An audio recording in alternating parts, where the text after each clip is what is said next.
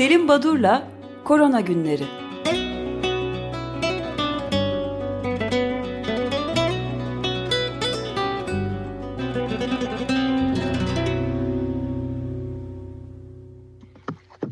Günaydın Selim Bey.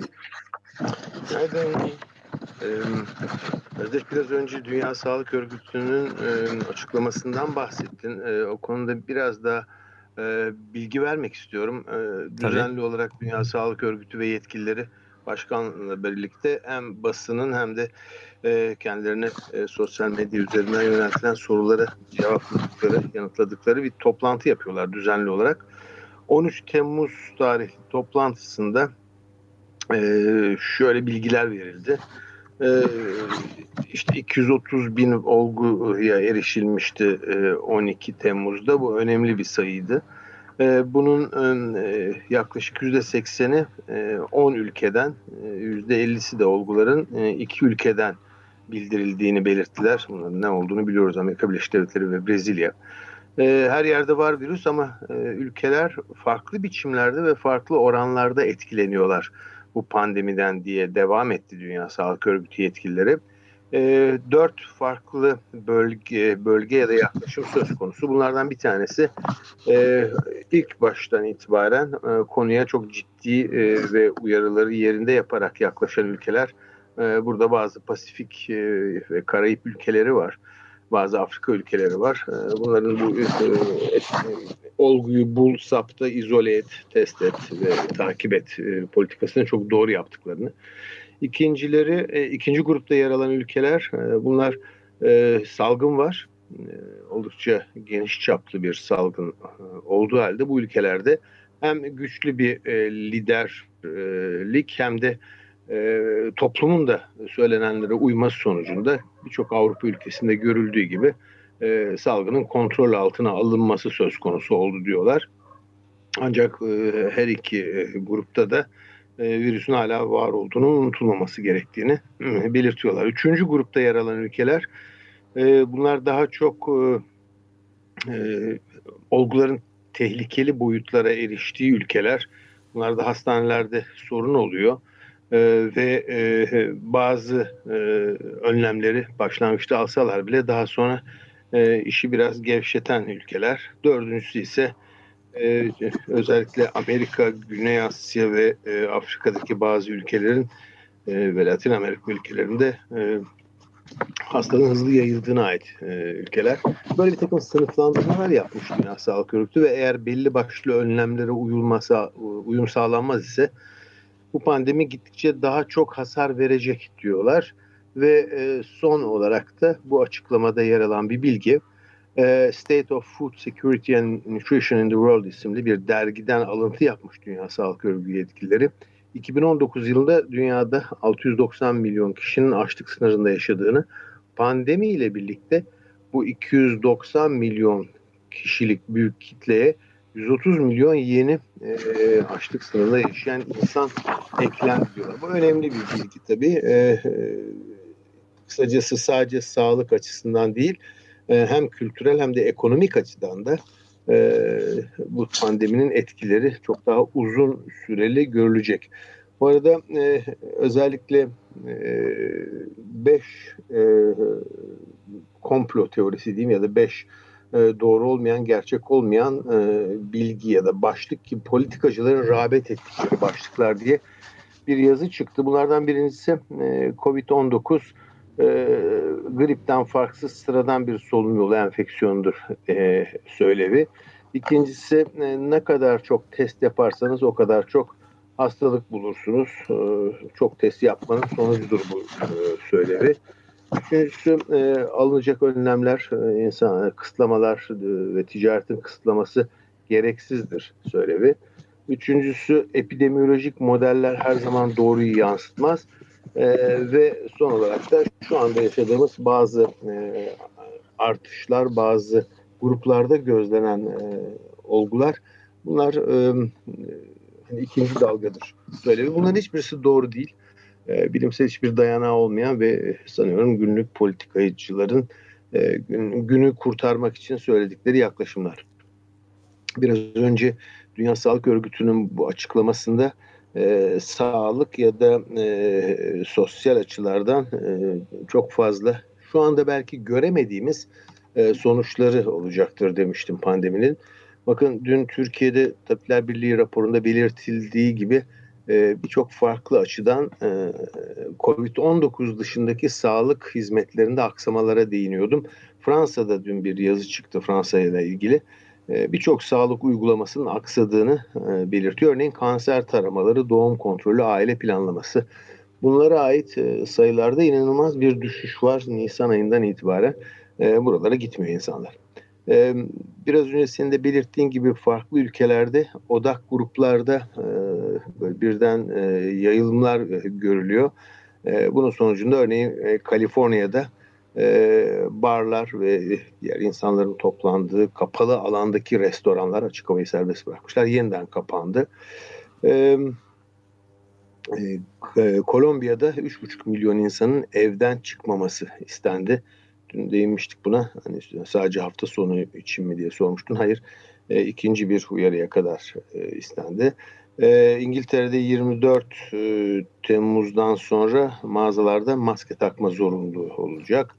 E, bu arada Bolivya'daki e, e başkanlığa vekalet eden Janin Anez'de de e, Covid-19 saptandı. Macaristan ise bazı Avrupa ülkelerine sınırlarını yeniden kapattı. Yani tekrardan bir takım önlemler alınıyor. Bu önlemlerin alınması e, bir yerde hani o ülkelerde tekrar e, belki e, çok vurgulanmıyor ya da e, manşetlere çıkmıyor ama olgu sayısının da belirli artışlar olduğunu e, göstermekte. Örneğin Bu arada Arjantin... siz İngil İngiltere'de e, mağaza çalışanlarının maske takma zorunluluğunu getirdiğini söylediniz ama 24 Temmuz'dan sonra yani 10 gün sonra başlayacak. Evet. Bu zamana kadar da yapılmamış olması da çok ilginç değil mi? Hem kapalı ama, hem sürekli insanla şey yapıyorlar. Tabii tabii yani e, böyle bir tehlike varsa niye hemen bugün akşam üzeri evet, Bir de en basit hani tedbir yöntemi. Tabii e, ama bunu e, örneğin İspanya'dan bahsetmiştik e, Haziran ayının ortalarında eğer anımsarsam 1 Temmuz'da e, turist girişine serbest bırakmıştı ama 20 Haziran'da sadece İngilizler gelebilir. Çünkü onların evleri vardı falan. Yani ekonomik nedenlerle alınıyor bunlar. Tabii e, Arjantin'de bir balıkçı teknesinde 37 balıkçı enfekte olmuş. Bu niye ilginç? Çünkü bu insanlar belki e, 40 gündür denizdelermiş. Peki e, nasıl oluyor da bu enkübasyon süresi acaba 40 günden fazla mı gibi yani e, bu virüsle ilgili bu salgın ve pandemi ile ilgili bir dizi soru işareti var hala yanıtlanamayan diye hep e, altını çizmeye çalışıyorum. Bu da bunlardan birisi yani bu 37 kişi e, yaklaşık bir aydır ya da bir aydan biraz daha fazla bir süredir denizdeler. Yani herhangi biriyle temas etmemişler ve tekneye çıkarken hepsinin kontrol yapılmış.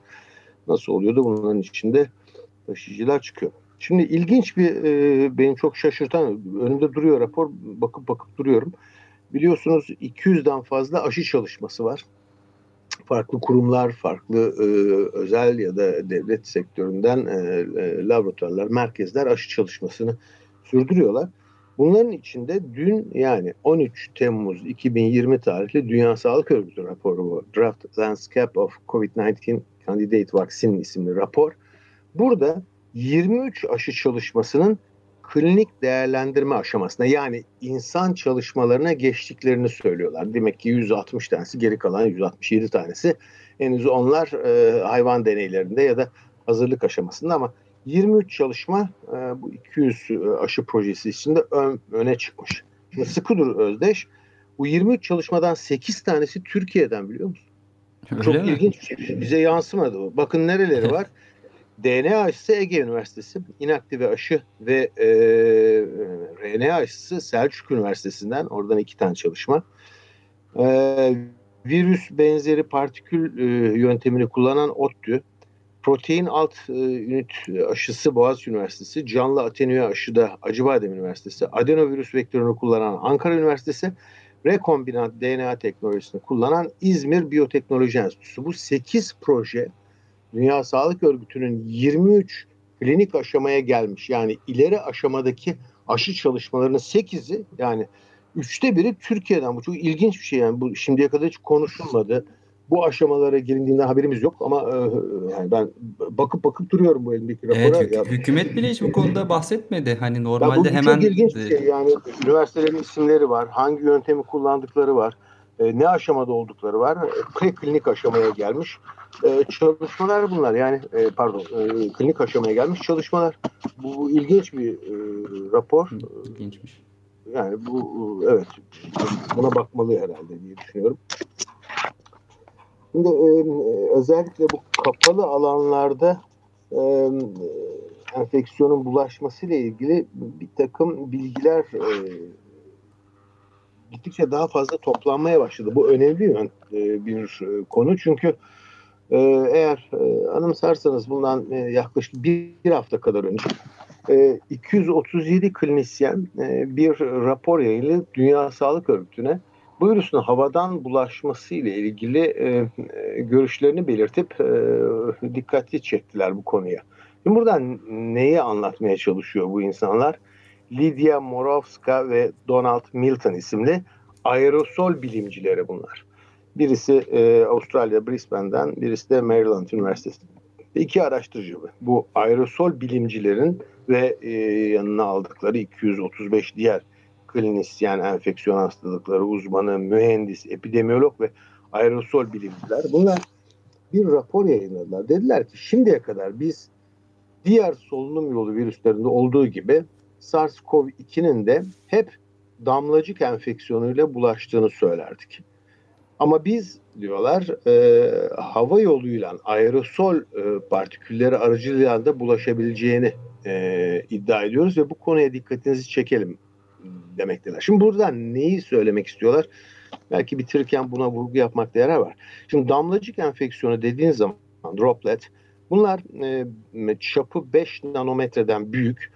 Siz öksürük, hapşırıp e, e, aks, aksırma, hapşırma, öksürme ya da konuşmayla yüksek sesle özellikle ağzınızdan çıkan bir takım partiküller var. Bu partiküller virüs taşıyorlar. Bunlar dediğim gibi 5 nanometreden büyük e, çaplı partiküller ve doğal olarak hani yer çekiminin etkisiyle bunlar 1-2 metre içinde en fazla e, 2 metreye kadar uzağa gidip yere düşüyorlar. Yani bir ivmeyle e, yere düşmekteler. Buna biz damlacık enfeksiyonuyla bulaş diyoruz. İkinci ve iddia edilen bu grubun e, öne sürdüğü bulaş yolu ise 5 nanometreden küçük çapta olan aerosol partikülleri ki bunlar havada asılı kalıyorlar. Bunlar yer çekimiyle yere düşmeyecek kadar hafif olan ve e, özellikle havada süratle e, kuruyup içindeki sadece nükleik asitteki virüsü havada asılı tutanlar. Bunlar daha uzağa gidiyorlar, yere düşmüyorlar kolayca ve bu nedenle havadan da bulaş söz konusu olabiliyor eğer bu yol doğru ise. E, elbette bu havadan bulaş söz konusu ise bu sosyal mesafenin ya da maske kullanımının bütün bu önlemlerin tekrar gözden geçirilmesi söz konusu olacak. Çünkü bulaş yolu değişebiliyor. Bu farklı bir ayrıntı gibi görülen e, özellik nedeniyle. E, bu konuya belki yarın biraz daha ayrıntılı değiniriz ama e, özellikle bu aerosol yoluyla bulaşın ne anlama geldiği, bunun önemi, neleri değiştirebileceği, e, örneğin e, daha uzun süre canlı kalması söz konusu virüsün kuruluktan e, ve ısıdan etkilenmesi değişecek e, ve her şeyden önce alınan önlemler değişecek. Buna çünkü e, biraz önce değindiğim Arjantin'deki tekne gibi e, bir e, kilise korosundaki e, salgını, e, örneğin e, turistik gemilerdeki e, e, yolcu gemilerindeki e, salgını bu hava yoluyla bulaşın geçerli olmasıyla açıklamak daha kolay. E, buraya isterseniz yarın biraz daha ayrıntılı bakalım. Sizin sizin de vurguladığınız gibi geçen hafta böyle 200 küsür bilim insanı Dünya Sağlık Örgütü'ne böyle bir mektup yazmışlardı bu, bu meseleye e, daha fazla önem verin hani e, evet. hava yoluyla bulaşabiliyor diye. Dün de The Guardian'da benzer bir araştırma yayınlandı. Aslında biz bunu daha önceki sizinle programlarda da yer vermiştik ama hava kirliliğinin de e, yani bu, bu koronavirüsün hava kirliliğine sebep olan partiküllere tutunabildiği ve havadan yayılabildiğine yönelik de araştırmalar vardı. Bununla ilgili de yeni bir araştırma yapılmış. Bir ara vaktim olursa onunla da ben de yer veririm. Hollanda'da yapılan bir araştırmadan bu ilişki kuvvetlenmiş, kuvvetli kanıtlar bulunmuş.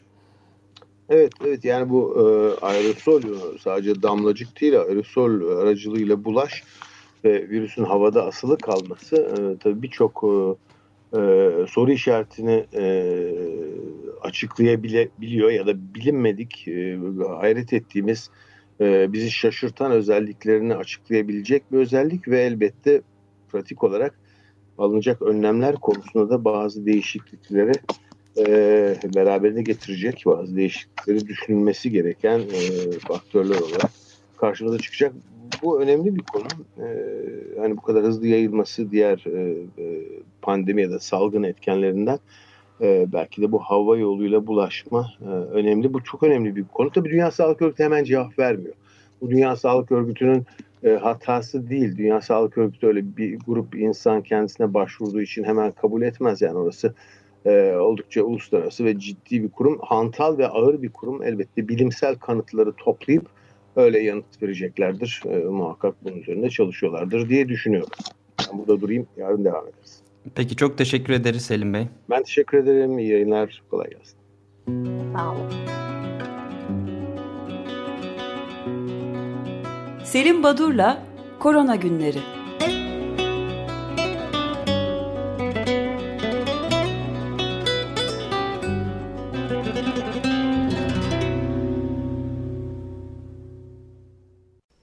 Açık Radyo program destekçisi olun.